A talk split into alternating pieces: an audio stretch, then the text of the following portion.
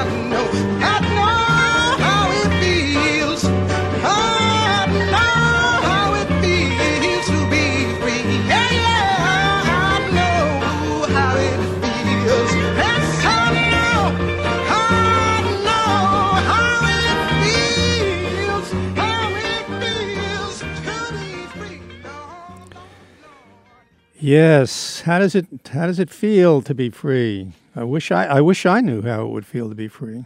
Uh, there must be a reason why I play that song every week. Cuz I certainly don't feel free. Is there anybody listening to me who feels free? Free of what? What are you free of? Free of free of the the inevitable troubles of the modern world? Free uh, of the inevitable troubles of any world, of life itself? How does it feel to be free? Um, I don't know. Is anybody free? What are we free of? What are we free of? Free of internal demons? They don't even have to be demons anymore. Free of uh, internal doubts. No one is free of these things.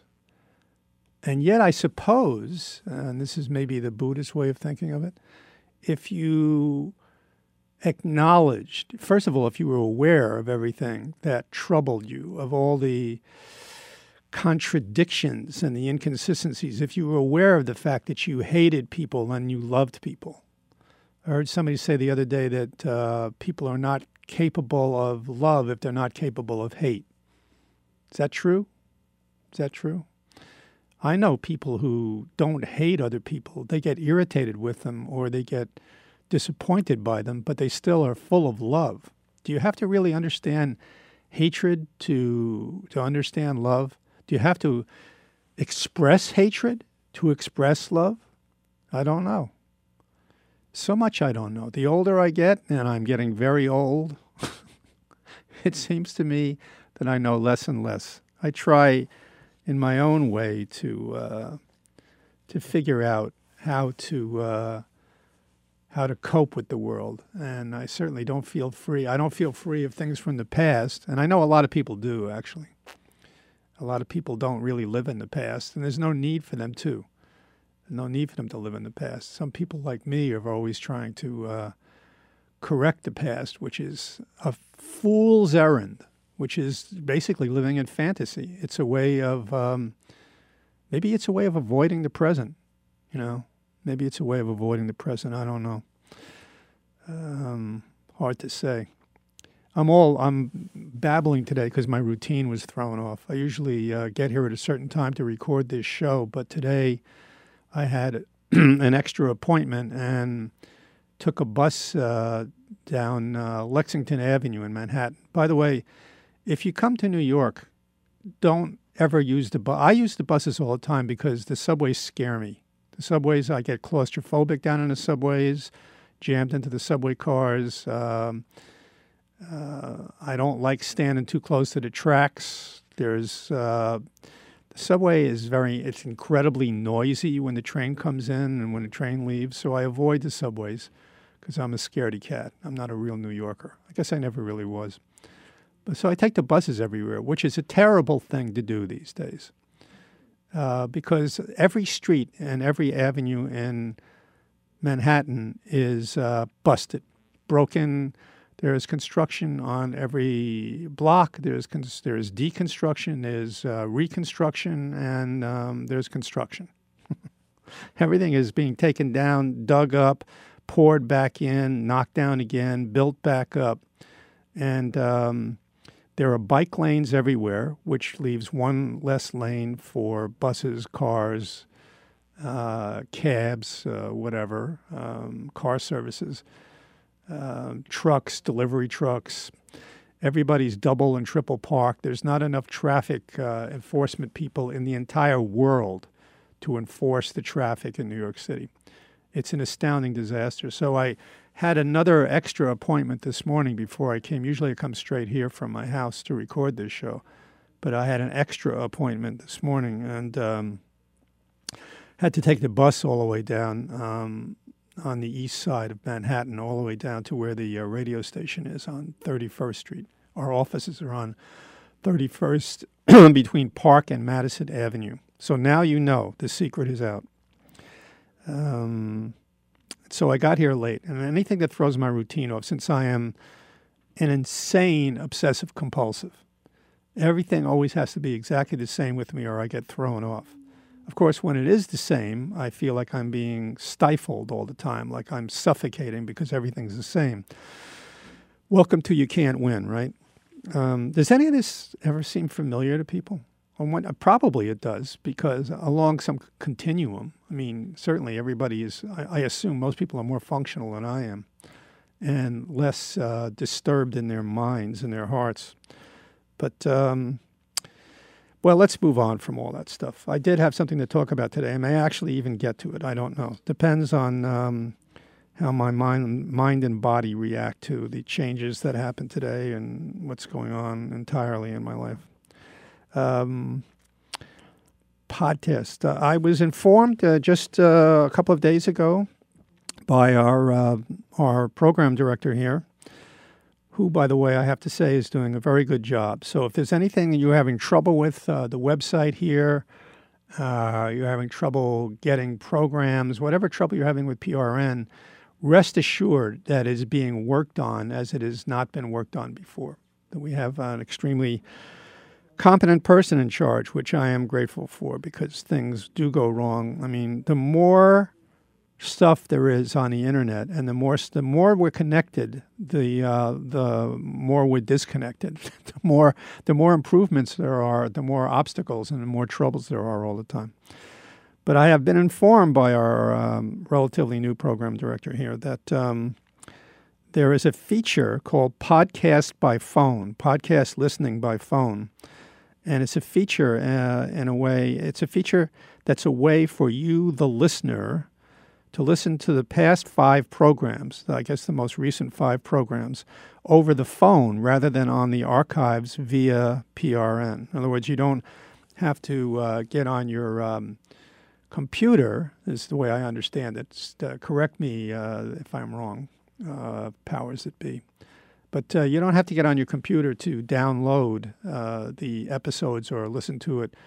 Um, listen to it via your laptop or your desktop computer. You can uh, listen to it on your phone, presumably a smartphone, not the um, stupid, uh, extremely um, dumb phone that I have, which is an antique by now. I wonder if I could sell my phone as an antique. Do people buy antique cell phones? Is it? I don't think that's the way. Uh, I don't think that's the way technology works.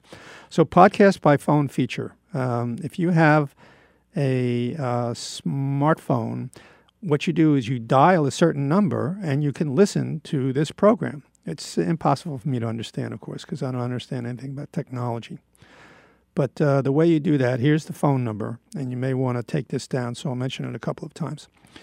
If you want to listen by phone, you to listen by phone to the most recent show and the uh, previous four shows before that, so the past five shows, you dial this number 1701 719 9984. It's a different number for each different program.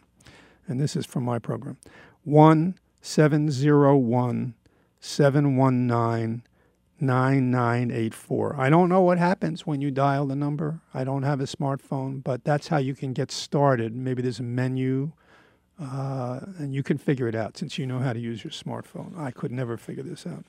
I'll give you the number again 1 701 719 9984. Okay? Okay. We're cool there. the debate. You know, I know that a lot of this is old news. Everything is old news if you don't talk about it in the first five minutes that it happened. That's the drawback uh, in our modern age of uh, doing something once a week. I think what I should do is get a um, lozenge. I wonder if I should get a lozenge or whether I just have some water and tough it out. Hold on a second.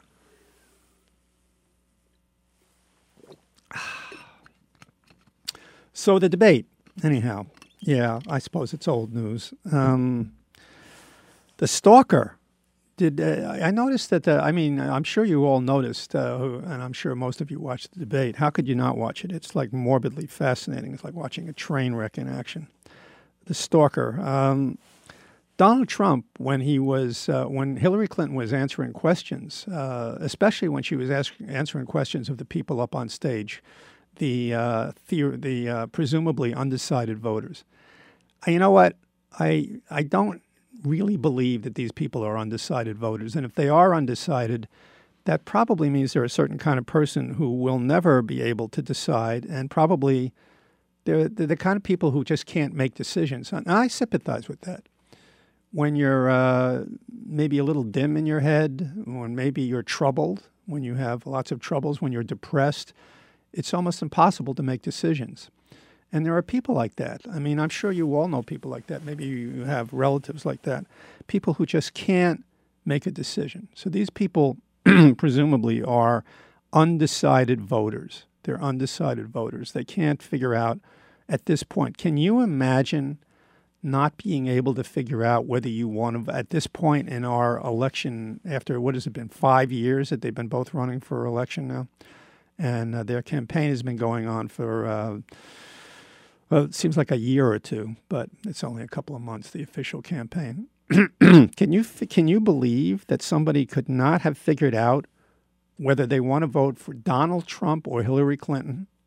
Yes, I know they have some things in common. If you're a Bernie person, or if you're um, if you're a libertarian, or if you're for Jill Stein, uh, all of which I can understand easily, um, you look at Hillary Clinton and Donald Trump, and you see them basically on the part of the continuum that is just the same old crowd, the rich that really run and own America. That I understand, but between the two of them, and far the, as far as their personalities and even their stance on certain issues, um, but especially with their personalities, how could you not know already, even if you weren't basing this on policies or on um, politics, on what, let's say, somebody's stand is on um, women's rights, on abortion, on um, Second Amendment issues, on who was going to get appointed to the Supreme Court, even if you didn't base it on that, and they are different enough, they are certainly different, these two candidates. Um,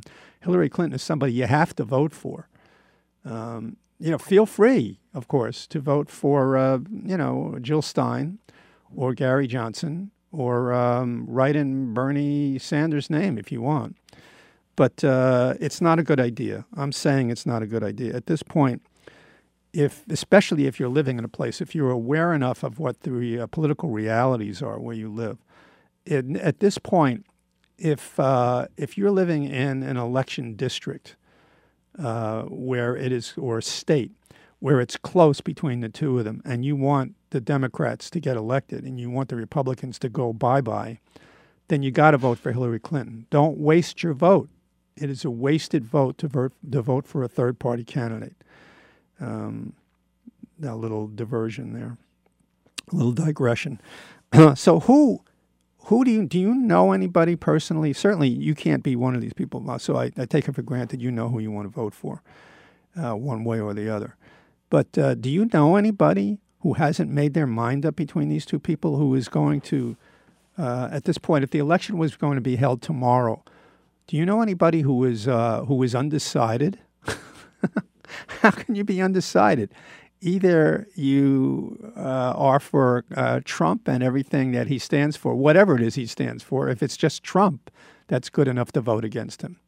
Standing for Trump and the way he's lived his life and the way he's treated other people, that's a good enough reason to vote. In fact, I uh, to vote for Hillary Clinton. Uh, Hillary Clinton. Uh, I am no fan of Hillary Clinton's.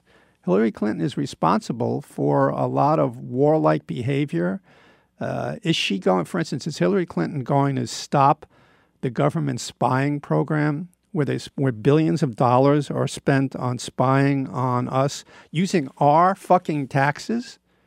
They use our money, you know, uh, to, to spy on us. And we don't even know the extent of it. I mean, Edward Snowden aside, we have no idea of the extent of how they are capturing our keystrokes, our emails, our every phone call, calls that come in, calls that go out, whatever we say. I mean, the next, the, the only thing they, that remains for them to do is to actually be opening all our mail and um, to be bugging our apartments or to have um, multiple, you know, high tech, uh, super tech uh, microphones um, on every block. I mean, in in some countries, in England, in London especially, and other places in England, they have cameras on every single block. There's nothing that happens in public there that the uh, the police and uh, their version of the FBI and their version of the CIA don't know about. And here, there are more and more um, police cameras that are being put up, and Maybe there'll be also, uh, although I think it'd be very difficult uh, to have um, uh, police um, microphones, to have microphones put up because there's so much ambient noise on the streets of New York. How could you possibly uh, distinguish anything by putting a microphone up? But a camera catches everything. So um, when it comes to things like the NSA spying, I don't think that she's going to change anything. I think she'll probably just increase it you know, um, you know, going over Hillary Clinton's candidacy and what she stands for and what what you're getting if you vote for her. Is she going to? She says she's going to raise taxes on the rich and lower taxes on the middle income people. You think that's true? I really wonder. I don't know if it's true or not. And you can't just blame that on Congress. She's a rich woman, uh, but she pays taxes, you know, just like Warren Buffett pays taxes, just like Donald Trump does not pay taxes. But Hillary Clinton's defects, Hillary Clinton's defects, she's warlike. The fact that we have um, special forces and commandos and the CIA, CIA operations influencing other governments and uh, bribing people all over the world in like something 150 different countries. Do I think that Hillary Clinton is going to stop doing that? No, I don't think she's going to stop doing that. But do I think that Hillary Clinton is going to be fairer to women? Yes, I do. Do I think that Hillary Clinton is going to appoint some decent Supreme Court justices? Yes, I do. Right away, that's all you got to know. If you just knew those two things, that would be enough. That would be enough. And you know, Trump, Trump is, uh, Trump does not like women. Trump detests women. Trump um, is afraid of women and he detests women. And uh, we've all become extremely aware of uh, his attitude about that. Also, he is actually mentioned. I don't have a list of these people with me or their biographies, but he has actually mentioned the people that he would appoint to the Supreme Court. And a lot of them are extreme libertarians and conservatives, would make our uh, civil rights, what, left, what are left of our civil rights, go bye bye completely. Um, it, would be, um, it would be a disaster. So, um, how could you know? I mean, who know? Who doesn't know who they're going to vote for at this point? The people on stage, uh, as my wife says, and my wife is uh, a pretty keen observer of things. As my wife says, uh, the people who who go up on those stage, I don't necessarily trust that they're undecided. What they really want more than anything else is attention. Huh? I could understand that. I mean, why am I on the radio? Why do people go on the radio all the time? Um, and they want attention. I mean, yeah, people go on the radio to sell products. People go on the radio uh, because they uh, they feel a, a passionate urge to denounce other people or to support other people or to talk, talk about certain issues. But um, at the bottom, at the bottom, I mean, there's all kinds of ways that people could advertise and people could uh, promote how they feel. They could write or they could hire somebody else to do it or but to get on the air, uh, of course, now everybody's got a podcast. It's a way of getting attention. It's a way of getting attention. And a lot of people feel uh, ignored and lonely. This is a very, it can be a very lonely world. It's a huge society with a huge number of people. What is it, 325 million people or something? 320 million people in the United States you go to work every day or you don't go to work or you stay in your apartment or you play your video games or you're on Facebook and you feel lonely. A lot of people are consumed by loneliness in the United States. And um, I think the people who are up on stage, and if you looked at them, you could probably get an idea just by looking at them that they were either confused or they were lonely. And uh, if I were to accuse them of being deliberately uh, lying, that they didn't know who they were going to vote for, uh, surely some of those people up on stage at that quote unquote town hall meeting, they looked, uh, you know, despite the fact whether, whatever their appearances were, I don't believe that some of them didn't already know who they're going to vote for. I mean, uh, it seems impossible to me. So, anyhow, so Trump is uh, stalking around and whenever um, Hillary Clinton was going to answer a question, you know, when one of them asked a question about the uh, about some policy issue about Muslims or about Second Amendment rights or about anything, um, Hillary Clinton would, uh, and she's had a lot of practice in this, and she's been coached, of course. And this is something that you can learn in any kind of management course or or or um, sales course, I suppose when one of them asked a question, if they were on one side of the stage or the other, you know, she had her lectern in one place, he had his lectern in another place. She was, when we were watching um, on the um, on TV, she was on our right and he was on the left. On the stage, he would have been, she would have been on the left and he would have been on the right. That's the way it works, right?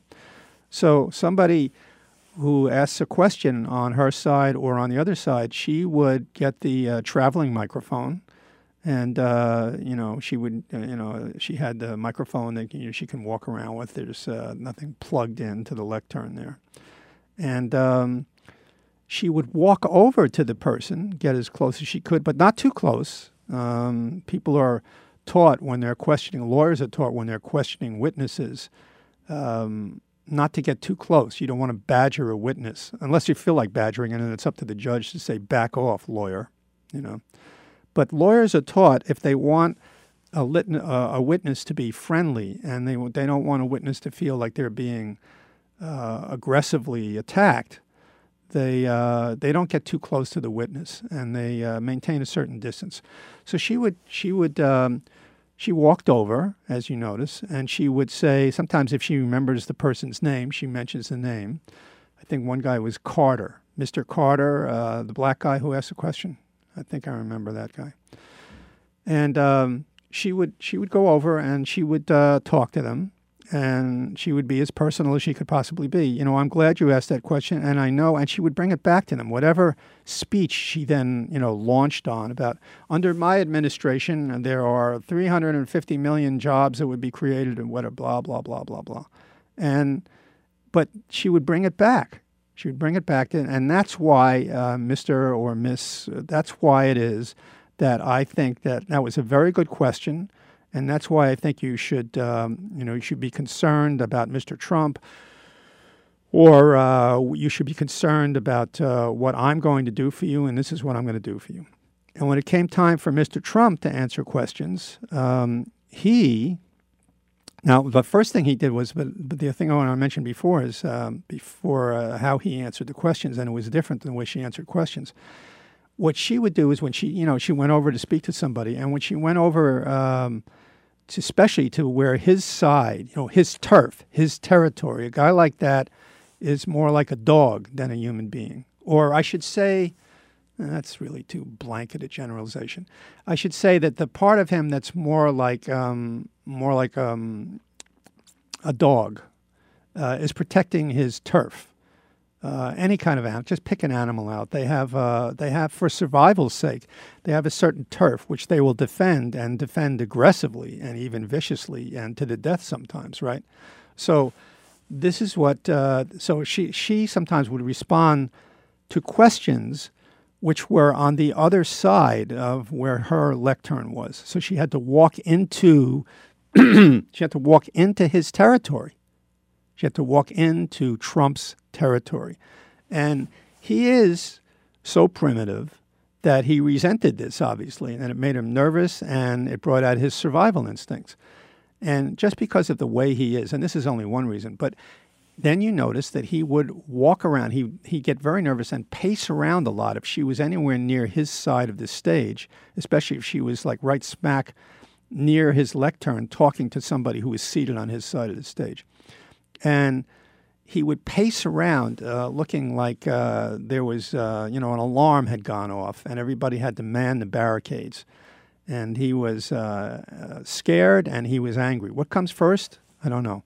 Fear usually comes first, then anger comes after that. Been my experience in life, and from what I've observed with other people, is in situations and lifestyles and ways people grow up, is that when people are uh, angry, it's because if you look deep enough down, uh, it's because they're scared or afraid for some reason. When babies throw tantrums, it's because they're afraid of something. They're afraid of they've, they've lost something or they're losing something. When kids throw tantrums, it's afraid because they lost something or they're losing something. Um, frustration comes into play. You know, when yeah, there's frustration that makes people angry, or um, but reaction to threats or to shock or to other people's aggression is first fear and then anger.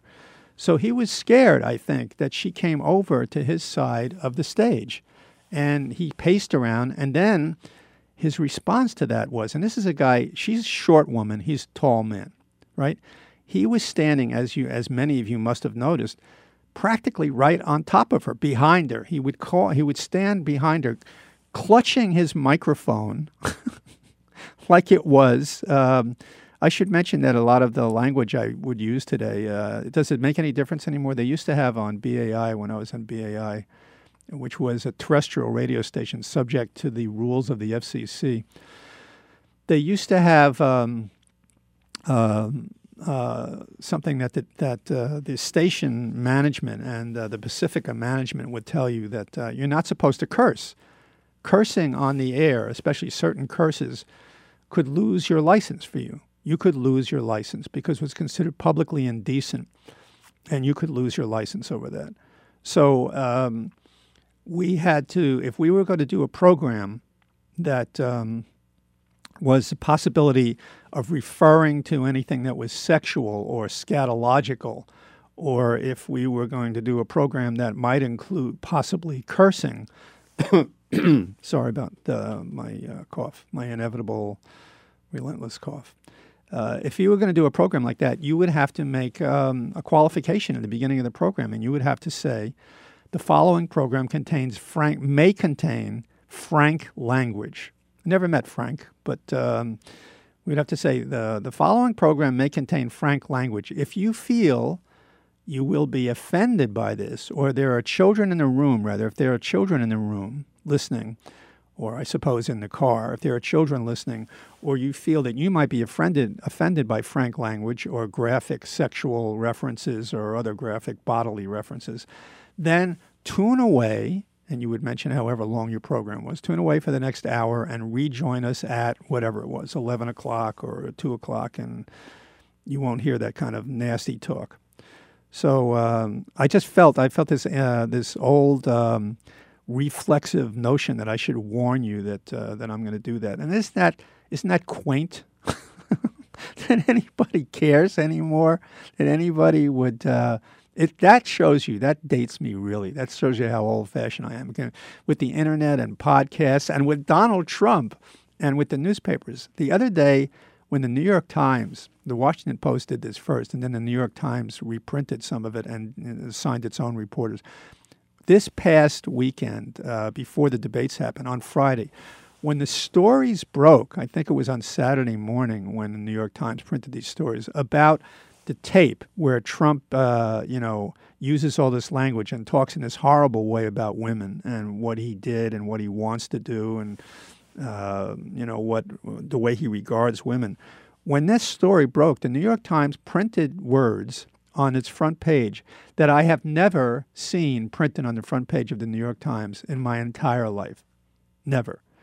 Uh, everything has, Trump has managed to, uh, I don't know if this is so, if it's so simplistic, but it seems like he has managed by himself in his astounding vulgarity and profanity and indecency and inhumanity and insensitivity he has really dragged the entire public and the media and the political establishment over to his direction. People feel like they have to respond in kind to him, and maybe they do. Maybe they do. Although I noticed that Hillary Clinton um, uh, was uh, was her uh, was, uh, and I have to applaud her for this. She was considering the astounding uh, aggression that she had to put up with, that stalking where he was standing behind her, his accusations, his interruptions, the amazing reference to the fact that when he was elected, that if he's elected, he's going to put her in jail. He says, You're going to go to jail. I'm going to appoint a special prosecutor and you're going to wind up in jail. Can you believe this stuff? I mean, I can't believe that I've lived so long to see somebody who is a legitimate, who is the actual Republican Party nominee for president. It, it takes your takes your breath away. It's shocking that he would. Uh, not that he has this kind of personality. I mean, when it comes to this locker room banter, you've got people like uh, you know Lyndon Johnson and uh, John Kennedy. Their sexual behavior was astounding. I mean, uh, they just didn't report it so much in those days. People didn't know everything about everything every minute and report it. And reporters also laid off they didn't report all this stuff all the time. So, um, so you didn't really know what was going on. But Lyndon Johnson and John Kennedy have had astounding amount of sexual affairs uh, when they were married, when they were president, in the White House, outside the White House. I mean, Bill Clinton was a, a total rank amateur compared to these people, although I think maybe he was more active than we know. Anyhow, um, so there's Donald Trump, and he's standing right behind Hillary Clinton. And Hillary Clinton uh, is. Um, so these these things were printed on the page, of the front page of the New York Times, and uh, you know I have the article here, but why read it? And we all know about it right now. Yeah, I can grab them by the pussy. I can. Uh, I can. Um, yeah, I tried to fuck that woman, but she was married, and um, people were shocked. The New York Times printed this like they were shocked. Shocked that gambling is going on in the back room. Is it really so shocking to people that Donald Trump used this language? Who is shocked by this? Of all the people who are listening to me now, and you can always get in touch with me. I'd love to. I'd love to know anybody who is shocked by this. You can always get in touch with me by going to uh, Feder Files, my website, F E D E R F I L E S dot com, federfiles dot com. Were you shocked by this? Were you shocked? How, how much time, by the way, do we have left? There's 35 minutes left. Okay. I'm sorry, 25 left. Okay, thanks a lot. Do you want to edit that out, or you want to leave that? Let's leave this in. It's it's so real. We'll, we'll just leave it in. Okay, fine. okay, you're behind the scenes in big time radio. Doesn't that bring you a vicarious thrill? It does to me. Um, so, um, so the New York Times is is printing these words on the front page, and I'm thinking, you know, do I curse? I curse all the time. I curse all the time. I've been cursing since I was a teenager, and I curse all the time. I curse, in fact, more than a lot of people I know. You know, fuck this, fuck that, this fucking moron. I was on the bus today. This fucking city is going to, to the dogs. I hate this fucking city. It's just a pile of shit. Yes, I curse all the time. People curse all the time. Men curse all the time. But what was shocking, uh, I mean, so how many people were shocked that Donald Trump said these things about women? I think it was more shocking to see it printed in the New York Times, to see it uh, played out loud on certain media outlets, even though they bleeped it. Uh, they didn't bleep it entirely, right? That he said these things. Um, Donald Trump has uh, done away with the possibility of shock. But who was shocked by Donald Trump's attitude towards women? Not that he used the words. The language, I suppose, was shocking.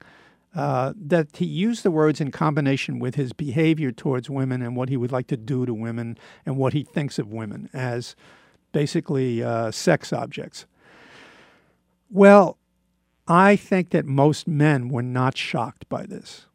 I think most men were not shocked by this. And um, I'm going to talk a little bit about that. But I think first what we're going to do is we're going to take a little uh, musical break here and um, I'll try to get my voice back a little bit, and then we'll uh, continue.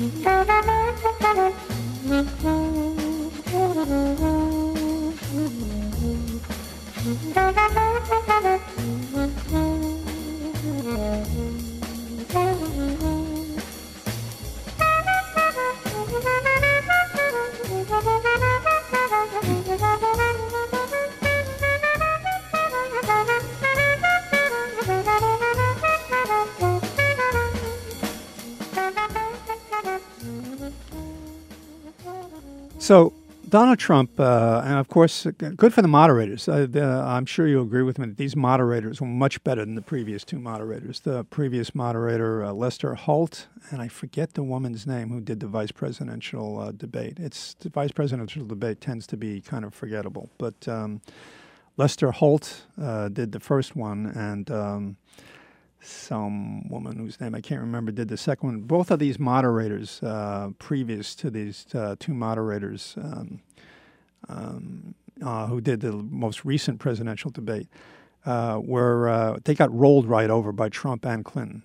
But these two moderators were very good. They uh, they interrupted them. They caught them up on exaggerations, on misstatements, on uh, if somebody said something, and that both of them, a lot of times, of course, being politicians, did not answer the question, but especially Trump, who never answers the question because he lives in his own fucking world. Don't be shocked. He lives in his own world, but uh, you know he he has. It's not it's not like a regular politician who doesn't answer the question. You know, um, uh, one of the uh, you know was it Martha, and then uh, you know what's his name uh, the the other guy. Senior moments, right? Anyhow, these uh, these two um, these two moderators were much better. They interrupted them when they weren't answering questions, and uh, they rode over them. And they said, uh, "Excuse me, you didn't answer the question," or "Here's the question. Let me remind you what the question was." But Trump is so different than a regular politician. Like Hillary Clinton's a typical politician, right? She would uh, she would either if it was a question that was uh, really difficult for her to answer because it pinned her, it really got her, like about WikiLeaks and her behavior with uh, her emails and erasing her emails and using her own private server, things that were truly embarrassing for her, where she did really screw up and really make mistakes, or maybe even do something illegal for all I know. And maybe the FBI is going easy on her because uh, they know she's going to be the next president and they'll all be out of jobs. I don't know. But uh, like a typical politician, she would say, well, I'm glad you asked that question, or is refer- in reference to that, um, and then she would start talking about it. And then within a few seconds or 20 seconds of her two minutes, which is absurd, of course, she would go off and say, but under my administration, and then she would launch off into something which was a digression, which would then not answer the question. And um, then uh, occasionally one of the moderators would uh, interrupt and say, let me repeat the question to you because I don't think we're getting an answer to the question. And they would repeat the question, which was great. That's about time somebody did that. But Trump is different that not only did he, um, a lot of times he would say, in response to a question, he would say maybe one or two words, and then he would go off and talk about something uh, which had absolutely nothing to do with it. He would go back to some other question that was asked, or some question that was asked by himself in his own head. I mean, he really is I mean, from one who really understands what it's like to feel, to be semi psychotic and occasionally have periods of psychosis, Donald Trump is really approaching, I guess there's something called a borderline personality, but Donald Trump really is um, slightly psychotic, if not just a little bit more. He functions in the world. I mean, he eats Big Macs flies around on his jet. He gropes women. I mean, he's functioning in the world, uh, in his world.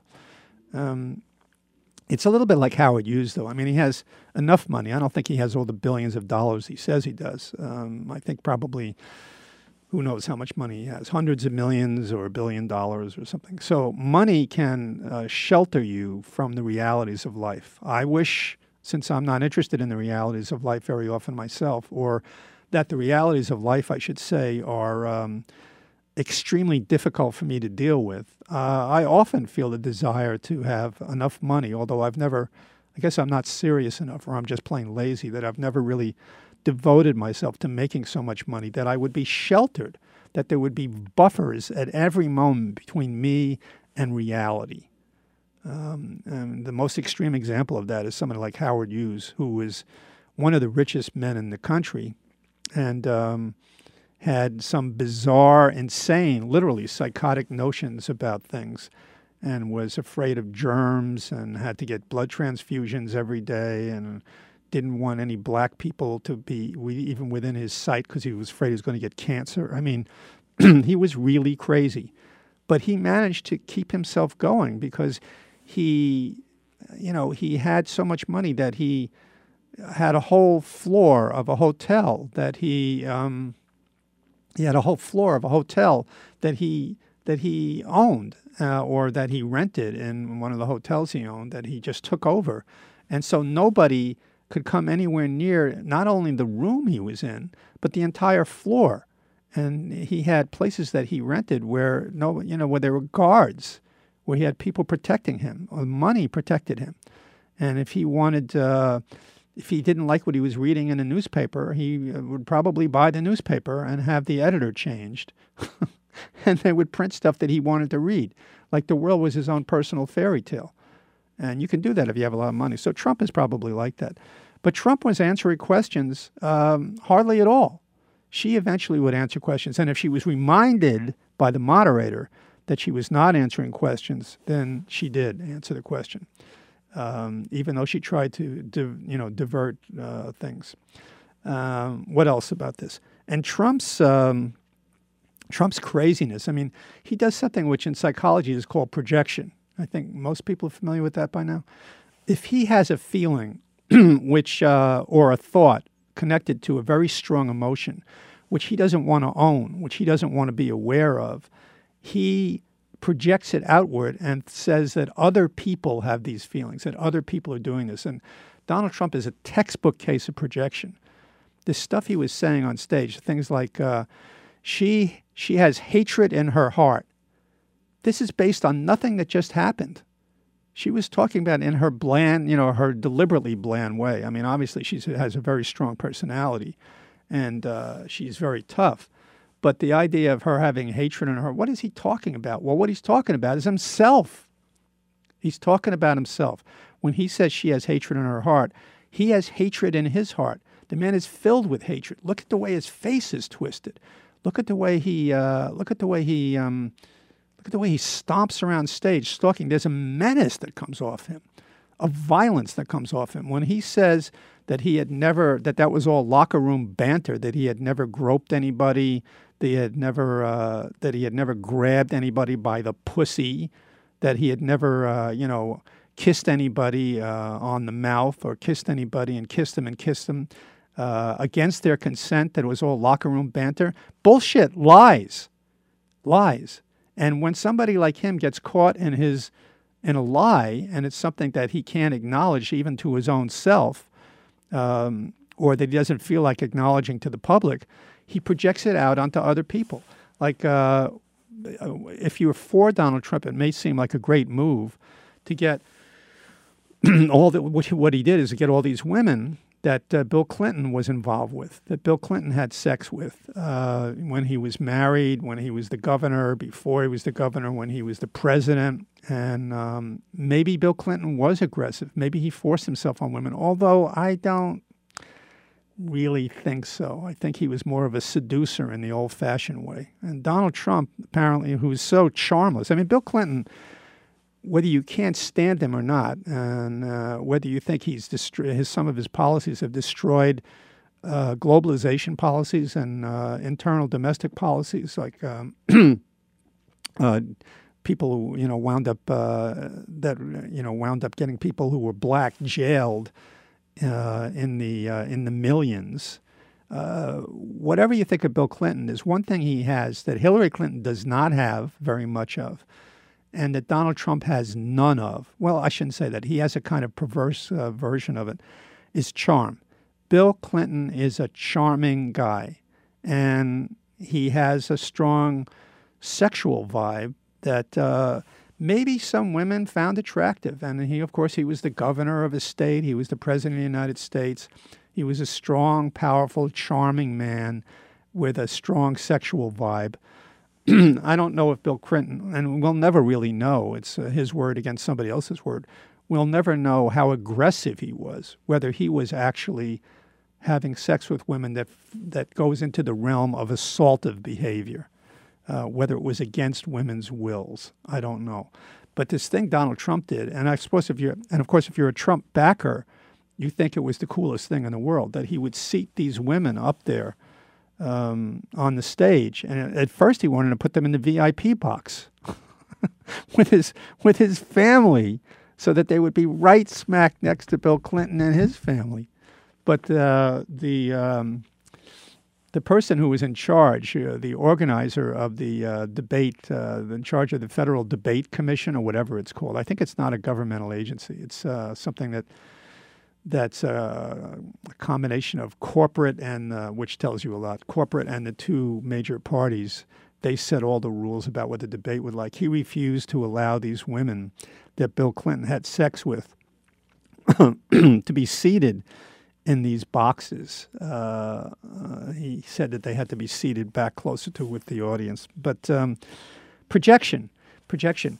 When when he talks about putting her in jail, he's afraid that she's going to put him in jail. When he talks about she has hatred in her heart, he's got hatred in his heart. When uh, when when when he talks about her lying all the time, and she lies, of course, she lies like any politician lies. But he's he's talking about himself. There's a part of him that understands. There's a part of him that understands that he's a liar, that he's a fabulist, that he makes things up, and that he just plain lies. I don't think it percolates to his actual consciousness. I don't know, in fact, what Donald Trump really is conscious of.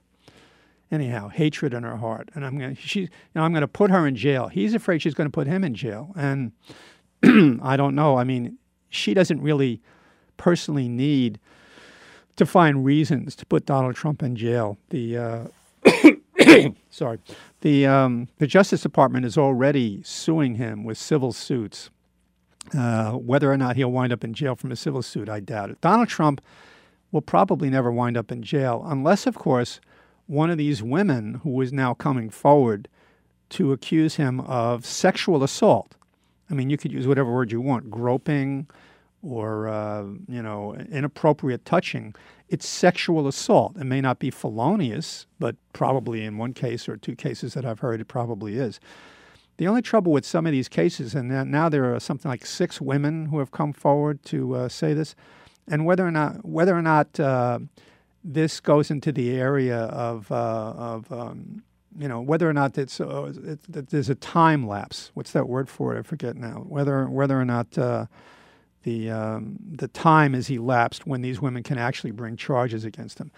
In a civil lawsuit, I don't think there is any. Uh, there's there's no time lapse.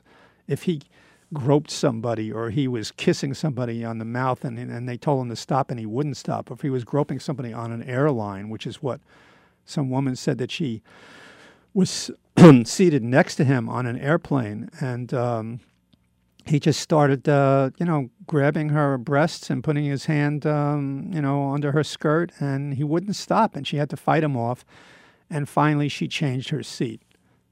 and then another woman is suing him she was involved in some business relationship with him, and he grabbed her when they were on going through some house someplace and threw her up against the wall or pushed her up against the wall and started um, and started groping her all over and putting his hands everywhere. And she said she couldn't stop him, and she pushed him off, said, "Stop! This is wrong," and he wouldn't stop.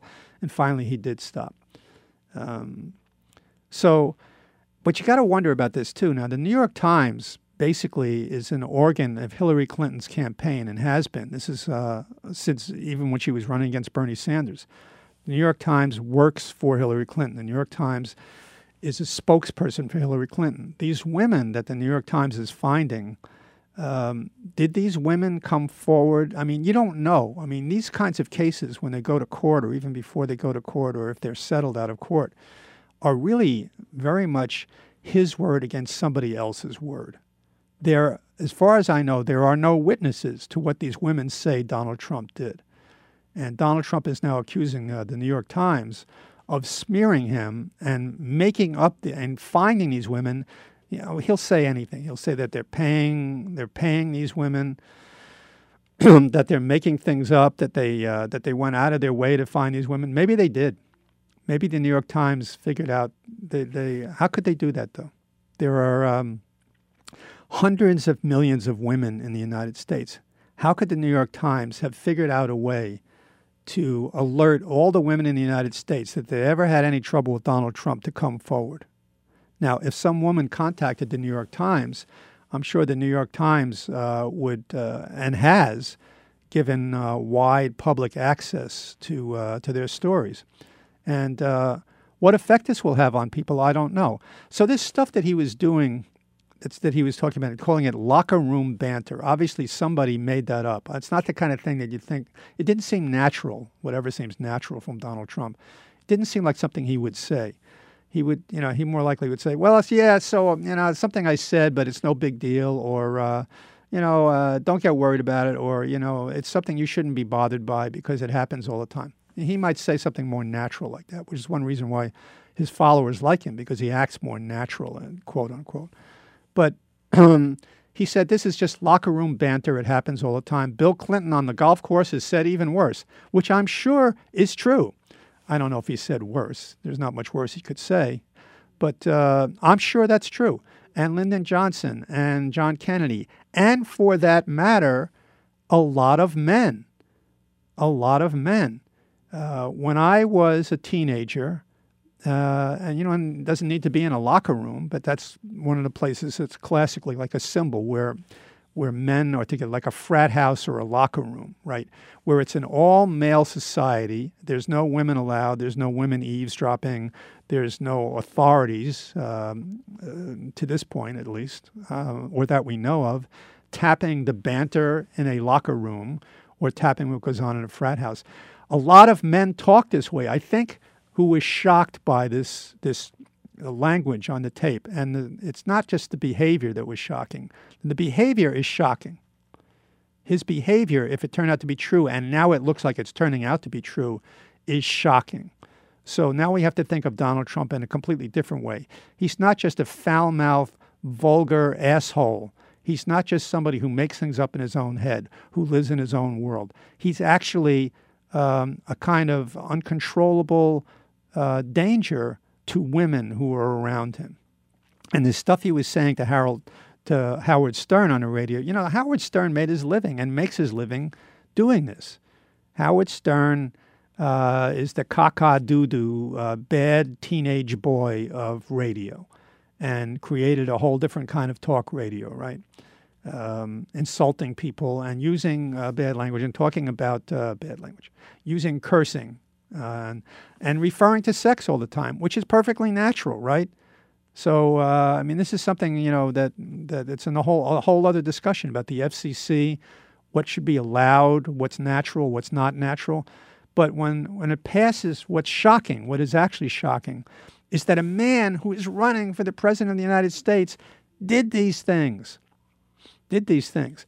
Now, like I say, there is there are there are stories about Lyndon Johnson that he was forced that he forced himself on a lot of women and that a lot of his behavior may have, uh, if it was a modern day and Lyndon Johnson was running for president now, uh, or if he was president, we might see a lot of women coming forward, and it might not be six, it might be 60 women.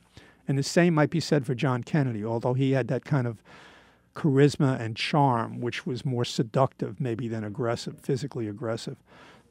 but that, that didn't happen, although it may have been true.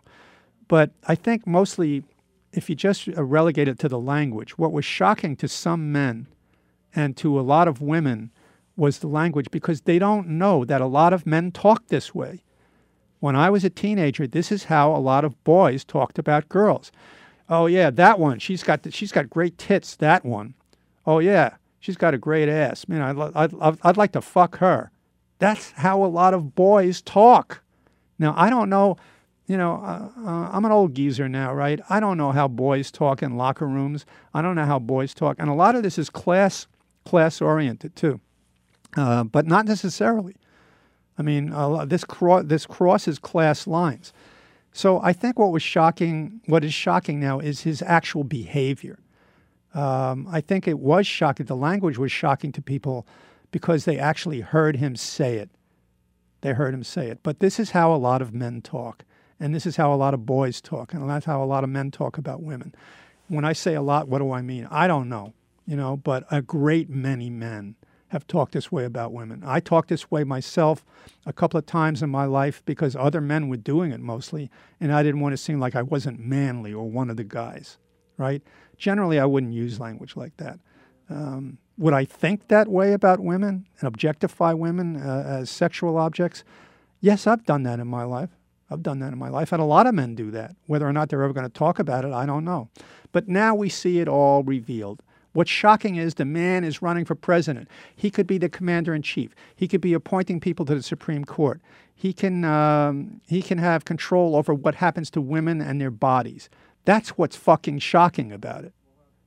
That's what's shocking about it. And what's depressing about the whole thing is we've gotten to a point in American culture and American history when a man like this, who is merely a deranged celebrity and has no other qualifications whatsoever can get to this point. What'll be more shocking is if he loses and starts a third party, which will basically be like a fascist party. This is a very real thing. If you want to be shocked, shocked be shocked by the possibility that the Republican Party, when it splits in half, one of those parts may be just exactly like a kind of American Nazi party. That's something we should be shocked by. All right enough for all that. Uh, again, if you want to, did I throw this out? No, I still have it. If you want to get the last five shows on your phone, you can do it by dialing the phone number 1701 719 9984. And if you want to get in touch with me about anything you heard today, go to federfiles.com, F E D E R F I L E S.com, and that's what you need to do, and you can get in touch with me. Okay, I'll talk to you next week.